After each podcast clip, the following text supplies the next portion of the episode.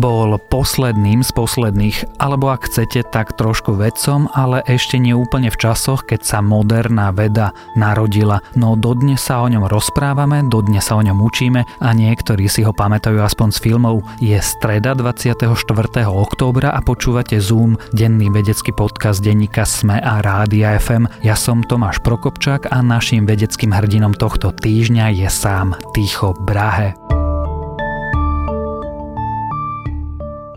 Keby to s dejinami nedopadlo inak, mohol to byť najväčší astronom všetkých čias. A možno, kto vie, ak by sme trošku prižmurili obe oči a ak by sa moderná veda vybrala inou cestou, mohol byť aj jedným z najväčších vedcov, lenže Tycho Brahe, ako to už v podobných prípadoch niekedy býva, predbehol svoju dobu, no aj keď ho doba napokon dobehla, preskočila a odšprintovala mu do dialog, zaslúži si pripomínať. Nielen preto, že pozorovanie považoval za nevyhnutnú súčasť činnosti intelektuála, ktorý sa aspoň trochu chce brať vážne, ale že dokázal veci, ktoré pred vynájdením ďalekohľadov nik nedokázal lepšie. Preto bol Ticho pôvodným menom Tigge Ottesen Brahe najväčším astronomom z predastronomických čias.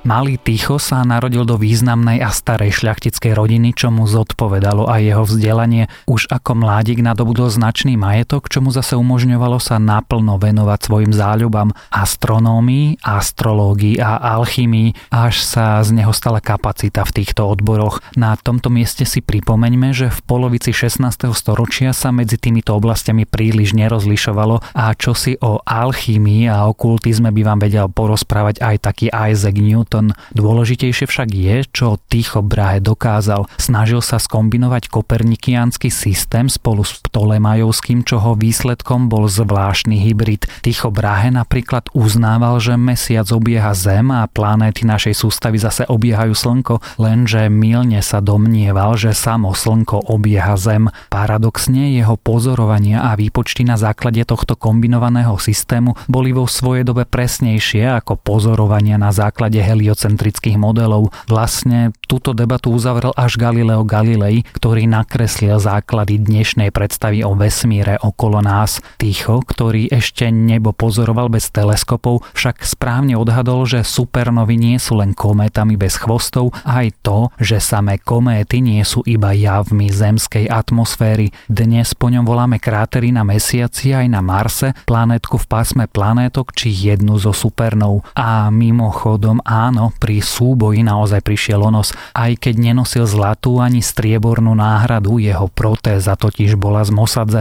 Tycho Brahe zomrel 24. októbra, ale v roku 1601. Ďalšie správy z vedy. Vedci zachytili takmer nepolapiteľné seizmické vlny a pozreli sa, ako vyzerá vnútro našej Zeme. Stopy po zemetraseniach ukázali, že Zem je v jadre naozaj pevná, aj keď nie tak, ako ukazovali doterajšie modely.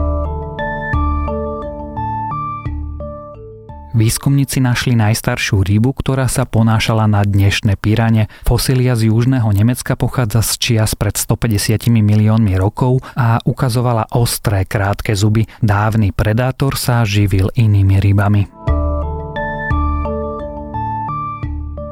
Vedci chcú, aby nová misia NASA na Mars letela hneď na dve miesta. Prvé je pozostatkom dávnej riečnej delty a jazera, takže by tam mohli byť hypoteticky stopy po dávnom živote. Druhé zase má niektoré z najstarších skál na planéte. Problémom je, že regióny sú od seba vzdialené 28 kilometrov.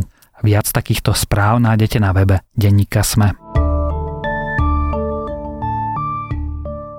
Počúvali ste Zoom, denný vedecký podcast denníka Sme a Rádia FM. Všetky epizódy nájdete vo vysielaní rána na fm vo vašich mobilných podcastových aplikáciách, na streamovacej službe Spotify alebo na adrese sme.sk lomka Zoom. Ja som Tomáš Prokopčák a ďakujem, že nás počúvate.